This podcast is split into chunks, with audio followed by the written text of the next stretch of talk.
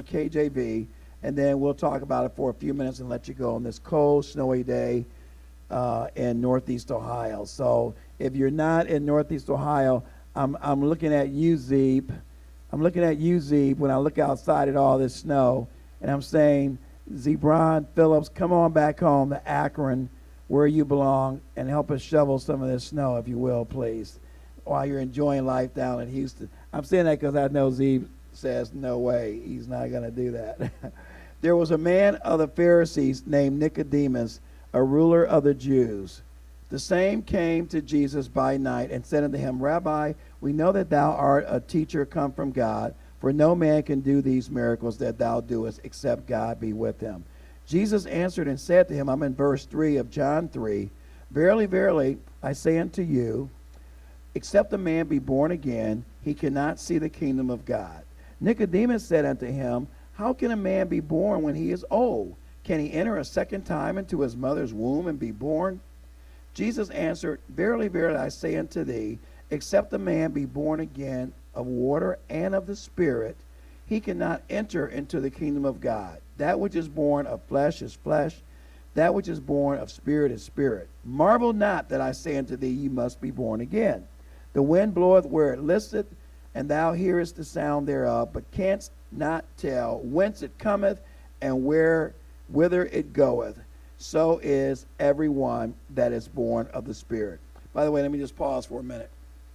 Nope, I'll, let me just read a couple more verses and I'll tell you something. So Nicodemus answered and said unto him, How can these things be?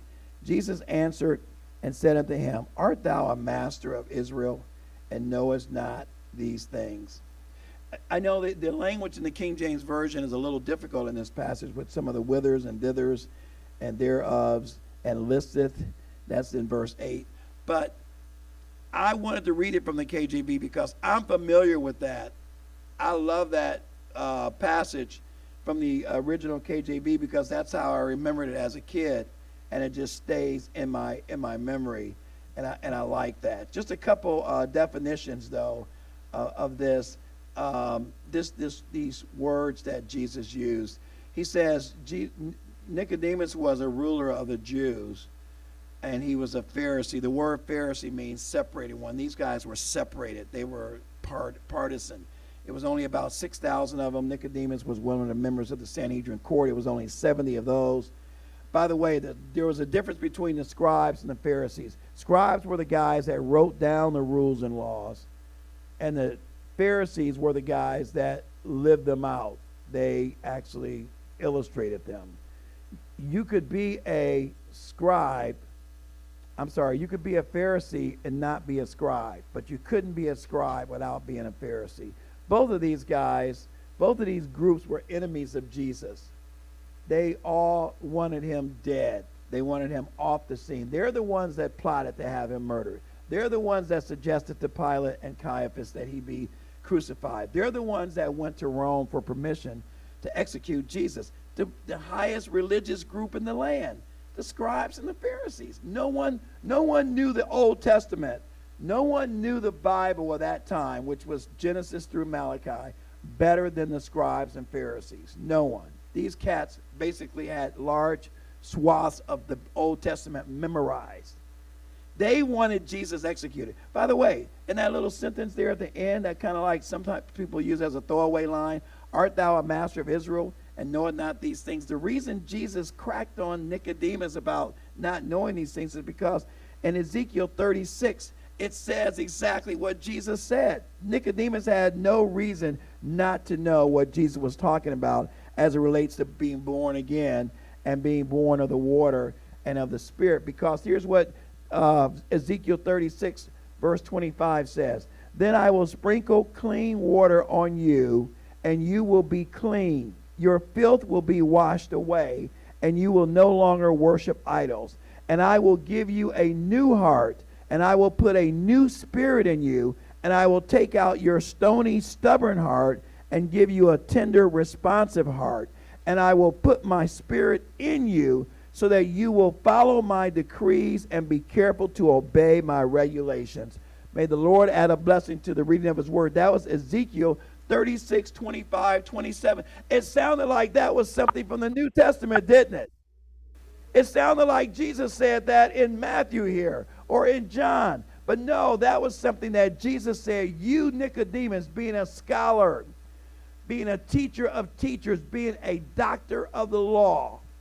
This guy basically had a PhD in Jewish history and Jewish religion. This guy was basically at the top of his field. He was a master of masters. He was a ruler over the rulers. And Jesus said, And you don't even know what Ezekiel wrote? You don't know what the Bible says about being born again? Is This was shameful. This was something that was inexcusable for Nicodemus, who was a leader of the Jews, to not know in this particular uh, day and time. So the scribes were the ones that wrote the regulations. And by the way, they were, in, in addition, in, in addition to the Ten Commandments, uh, the scribes had added another 613 laws and rules to the Bible. In addition to that, they had also wrote volumes and volumes of additional rules and regulations on how those rules should be interpreted. It was a mess. Kind of it was religion gone gone wild. It was crazy. So so Nicodemus was one of these guys. Um, and the Bible says in verse 2, I'm back in John 3 again. It says, The same came to Jesus by night and said unto him, Rabbi, we know you are a teacher come from God, for no man can do these miracles that thou doest, except God be with him. So I went through that this week and thought about what he said. It sounds on the surface, guys, it sounds like that's a compliment. It, to me, it sounds like Jesus is being honored by Nicodemus. He calls him rabbi, uh, he calls him teacher from God. He says nobody can do these miracles except God is with them. But I started to dissect those words, Sister C, and here's what I came up with. This was not a compliment, in essence, by Nicodemus. Because if you start to deconstruct what he said, Jesus was not a rabbi. Not by their definition. The definition that the Bible gives of a rabbi is in Acts 22 3. Paul says, I studied under Gamaliel. I went to the top, you know, universities, the schools. Nicodemus was not saying that Jesus was a part of their group. He wasn't educated in their circles. He wasn't a part of their educational system. He hadn't come up through the ranks under another rabbi. He wasn't part of any of, the, any of their rabbinical schools or universities. So he wasn't really a rabbi by their definition. He was just basically paying homage to Jesus by saying rabbi, but he wasn't really regarding him as a colleague or a contemporary. So, false one right there. Fact check one. False. Wrong, Nicodemus. Here's what else he said about. He said, I know that you are a teacher from God. Well, Jesus was not a teacher from God. Jesus was God. he was God incarnate. He was God. He's not a teacher. He wasn't Jeremiah. He wasn't John the Baptist. He wasn't even Paul. This is Jesus. This is God the Son. He's not a teacher from God. He is a teacher that is God. So once again, fact check, false, wrong, wrong, Nicodemus. You blew it twice. And here's his third mistake. He said, For no man can do these miracles except God be with him. False again. You know why? Because Jesus himself said in Matthew 7 that there's going to be people in the last day that will say, Lord, Lord, did we not do miracles in your name? Did we not cast out demons in your name? Did we not do many wonderful signs in your name? And Jesus said, I knew you not. That's Matthew 7, 21 through 23. But that's not all. The Bible says in Acts chapter 8 that Simon the sorcerer, if you look at the context there, he did many great miracles and wonders, it says. It actually uses that term, that he did miracles and wonders, referring to Nicodemus, I'm sorry, referring to Simon the sorcerer in Acts verses uh, chapter 8 verses 9 through 11 but i also looked up another one I went all the way back to the Old Testament to Exodus chapter 7. When Aaron came and Aaron and Moses met with Pharaoh the first time. Remember, Aaron threw his rod down and it became a serpent. Remember that? Well, check it out. The wise men, the sorcerers, the magicians under Pharaoh in Egypt, they threw their rods down and they all too also became serpents. Magic and sorcery, black magic, witchcraft existed, existed then, exists now. The devil can do signs and wonders. It's just that it's still the devil. It's still false. Matter of fact, the Jews, especially the Pharisees, accused Jesus of performing miracles in the name of Satan. He says he cast out demons in the name of demons. He cast out the devil by the devil. That's what they accused Jesus of doing. And Jesus said, You dummies, a house divided against itself will fall. How could I be doing miracles against the very thing that I'm trying to tear down? So it was it was ridiculous. So the point I'm making is that Jesus wasn't the only one going around quote unquote performing miracles. It's just that Jesus' miracles were authentic and they were of God because he was God incarnate. The other miracles were of Satan. And al- although realistic and although authentic, they had a different ulterior motive. They wanted to tear down the kingdom of God. Amen. By the way, what happened to Nicodemus? He kind of faded off the pages of Scripture. Well, no, he does pop up two other times in Scripture. He pops up in John 7 when they're before the Sanhedrin court. I won't go into it, but you can look it up. John 7, verses 45 through 53. And by the way, Nicodemus pops up again when Jesus was being buried. Him and Joseph Arimathea came together and bought spices, about 75 pounds of them, according to Scripture, which I understand was extremely expensive. And they took care of the burial of Jesus prior to the Sabbath beginning. So Nicodemus pops up two other times, and um, and and he comes seemingly like he's a knight in shining armor. I have a problem with Nicodemus though, because John 12 tells me this. John 12, 42 says, Many people did believe in Jesus. However, including some of the Jewish leaders, but they wouldn't admit it for fear that the Pharisees, isn't this amazing, would expel them from the synagogue. The Bible says many of them believed in Jesus, including some Jewish leaders. That means guys like Joseph of Arimathea and Nicodemus. However, it says they would not, the King James Version says, they would not confess him. They would not own him. They would not admit him or identify with him for fear of being thrown out of the synagogue, castigated, and expelled from power. Who knows? Nicodemus might have been one of those dudes. Nicodemus. We don't know if he ever became a believer. The Bible doesn't say. The Bible doesn't give a final determination of the fate of Nicodemus. But we know that where there's life, there's hope, right? And that he may have been saved, he may have not. I, I don't know. But I know he certainly heard it from the best. He's heard it from God the Son himself. You must be born again. And let me close with this. Let me just talk about this for a second before I sit down. This, this phrase, born again, uh, one of the uh, Watergate guys um, uh, wrote a book entitled Born Again. I'm trying to think of his name. It escapes me right now. It, it, what, it was um, it was Colson. Thank you, Sister Lillian. Chuck Colson wrote a book that was a runaway bestseller, Born Again. He talked about his conversion in prison, working in the, the Nixon administration, the whole break in with the Democratic National Party building in D.C. That he talked about that and how the Lord brought him to salvation. And this phrase, born again, at least back in the 70s, was just all the hoot. Uh, it was just everybody was talking about being born again, born again Christians. It was almost as popular and as degrading as being called holy rollers, you know, and sanctified folks you know, and it was a it was a term of really derision. It was a term of ridicule, kind of. Oh, those born again, all oh, those those born againers, those holy rollers. Don't listen to them. They're you know they're brainwashed. Well, I started thinking this week in preparation for this lesson in Sunday school and church. Why did Jesus choose the expression? And just hang with me because I'm gonna sit down with this. Why did Jesus choose the expression born again?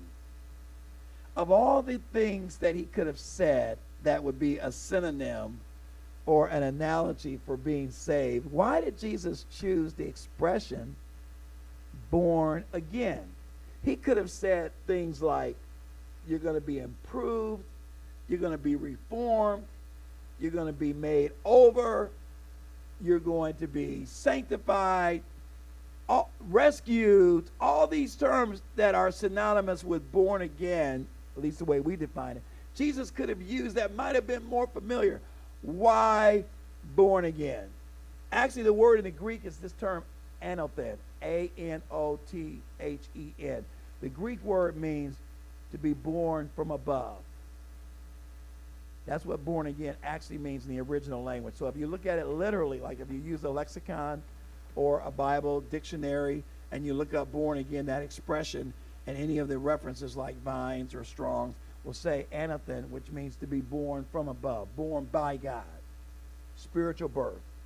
And so I thought about it and I started really digging into John 3 about being born again. And when I started really looking at the, the terms and the background of it, it was the best expression that Jesus could have used. It was excellent because it actually describes what happens, ladies and gentlemen, we are saved. We're really the closest analogy, the best way to describe it is that we're born again. Totally fresh. I love it. Paul said in, in 2 Corinthians chapter 5, he said, If any man, and I'm going to say in any one, man or woman, if anyone be in Christ Jesus, watch what he says. He says, You are a new creation. Behold, all things are passed away, all things have become. So he says, You're new. And, and born again means born anew or new birth. It's a different birth. It's not a birth where a man goes back into his mother's womb. That was a ridiculous statement by Nicodemus. I'm just hoping that he was being sarcastic. I don't think he was talking about, you know, that. And when he says born of water, he wasn't talking about the amniotic fluids in a woman at pregnancy, the fluids that protects the baby, pre-birth fluids. He wasn't talking about that water, right? He wasn't talking about baptism as in baptizing in water like John the John the Baptist's baptism was only unto repentance. Jesus, when he said being born of the water, wasn't referring to baptism. He wasn't referring to even Christian baptism. That concept wasn't introduced until Acts 238 when Peter made the great sermon on the day of Pentecost and he introduced baptism by water, Christian birth.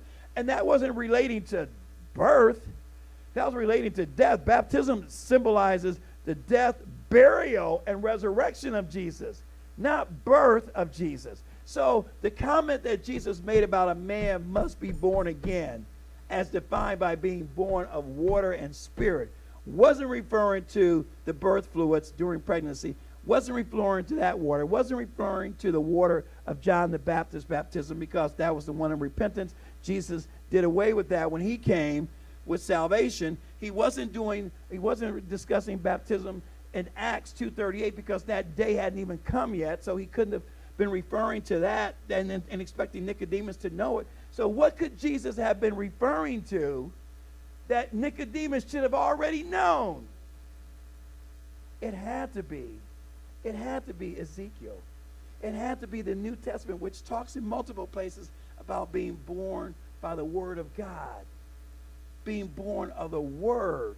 The water is a symbol for Word, being born of the Word. Matter of fact, I gave a couple scriptures in my notes. Hopefully, you guys got my notes uh, referring to that. But the water there that Jesus is referring to, of uh, being born again by water and the Spirit, you can you can see those passages uh, played out throughout Scripture. Uh, over, for instance, in, in James 1.18, it says, he chose to give birth to us by giving us his true word. Isn't that excellent? James 1.18, and we out of all of creation became his prized possession. Listen what it says here in Titus 3.5 regarding being born of the word. It says, he saved us, not because of the righteous things we had done, but because of his mercy. Watch this. He washed away. There it is, that washing, the cleansing, the purging, the water. He washed away our sins, giving us, here it is, a new birth, a new birth, and a new life through the Holy Spirit. Jesus was always referring to new birth, water birth, a, a, a, a new birth by being baptized in the Word of God and the Spirit as referring to baptism through His Word. I love this. I, I love this connection Jesus uh, tells us in John 6:44 that no man can come to the Father except by me. So if you look at this, if you if you add the three together, the Father, the Son, and the Holy Spirit, God the Father draws us. John 6:44. No man can come unto me except by the Father. Right, Rod? God the Father draws us. He brings us in. We don't just walk up to the altar on our own. Hey, I want to be saved. Hey, I want to be a Christian. Hey, I want to be born again. God puts that in us. He draws us. He pulls us. He does it in his own divine way for his own divine purposes. We cannot know God's mind. But God draws us according to John 6:44. He draws us to Jesus and then Jesus, God the Son, then through his word washes us. He cleanses us. God the Father draws us. God the Son cleanses us. John 15, 3 says, Already you are clean because of the word that I have spoken. 1 Peter 1:22 says, "You were cleansed from your sins, watch this, when you obeyed the word of truth. For you have been born again from the eternal living word of God." That's 1 Peter 1:22 and 23. That means we're born by the word. No wonder Paul wrote in Romans 10 17, faith comes by hearing, hearing by the word of God. God the Father draws us. God the Son washes us, cleans us, purges us through his word. John 1 1, in the beginning was the word, and the word was with God, and the word what? Was God. So God the Father draws us, God the Son washes us, purges us, cleans us with his word. And then watch, here's the final God the Spirit, God the Holy Spirit, he indwells us, he fills us. The word filling there, if you look at Ephesians 5:18 and other places, the word fill in Greek means control, possess, manage. Jesus said, I will send the comforter and he will lead and guide you into all truth. The Holy Spirit then comes to guide us, to empower us, to control us, to give us power to overcome. All right, I'm going to quit because I think um, I think I've given you as much as uh, I, I I can handle for this morning because I'm just getting excited about. It. But I, I just love I love this passage, and, I know that. And listen, let me let me just say this. I'm, I'm closing my Bible. Let me just say this. I know Nicodemus gets beaten up a lot for the fact that he came to Jesus by night. Don't trip over that, guys. Let me just tell you, walking point number one for you to take home with. He gets derided and he gets lambasted, right? He gets wiped out for coming to Jesus by night. Let me just say this. He came to Jesus. I don't care how he came night, day, tornado, weather, snowstorm. I don't care if he came at 3 in the morning. I don't care if he was hiding in the back of a wagon. I don't care how he got there. He came to Jesus. Let's give him some props for coming. Amen. He just gets castigated because he came. Everybody focuses on Nicodemus came to Jesus by night, by night, by night. So what? Whether he was busy, whether he was scared, whether he was being a secret agent, uh, well, however you want to categorize him, I'm saying he came to Jesus. You know what the most important thing that we do? That we come to Jesus. Nobody comes to Jesus and remains the same. Nobody comes to Jesus and gets and not affected by his presence. They may not be converted, but they're not going to be the same. You're not going to come to Jesus and walk away the way you came something's going to happen. You're going to be convicted. You're going to be converted. You're going to be challenged. You're going to be made new. Something is going to take place because you can't come in Jesus' presence and leave the same way. So I give him much kudos because he came to Jesus. I don't care if it was by night, he came. And we should learn from that. If we get into his presence and we come to him, all these miracles that we've been discussing in Luke, and all these miracles we've been discussing in Matthew were people that came to Jesus. They made an effort to get to him, to get in his presence. Amen. So there's something to be said about coming to Jesus and praying and being around. And let me just say one more thing on walking point. I'll say walking point number one is that we get in his presence. Walking point number two is that we be born again.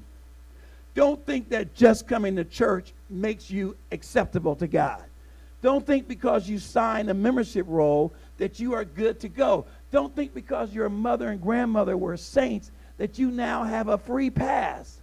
None of us are saved by proxy. None of us are saved by heritage. None of us are saved by pedigree. None of us are saved because of our DNA. Every man, every woman must come to Jesus on their own. Every one of us must. Jesus used this word three times. Must. That's an imperative. That is a directive. That is an unconditional statement. You must be born again. There is no weaseling around that. There's no mitigating that. There's no negotiations there. He says, You must be born again. And in case Nicodemus didn't hear, uh, by the way, the first time Jesus says, You must be born again to see the kingdom of God. The second time he said, You must be born again to enter the kingdom of God. And just in case you weren't clear, Nicodemus, you must be born again.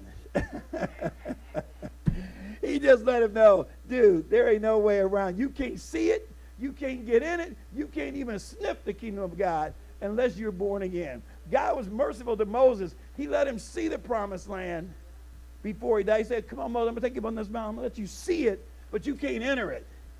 That God don't give us that privilege. We ain't seeing the kingdom and we ain't getting in the kingdom until we've been born again. Amen. Amen. God don't play. God doesn't play. Lord, we just thank you for your word this morning.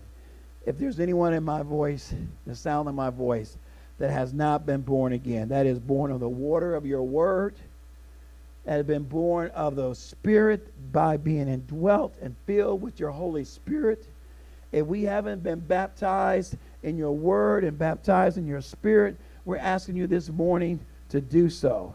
And then, Lord, may we follow that up by being baptized in water according to your ordinance. We just ask you, Lord, for obedience. We ask you for humility. We ask you for faithfulness as we do your will, as we do those things that are always pleasing in your sight. In Jesus' name we pray. Amen. Amen.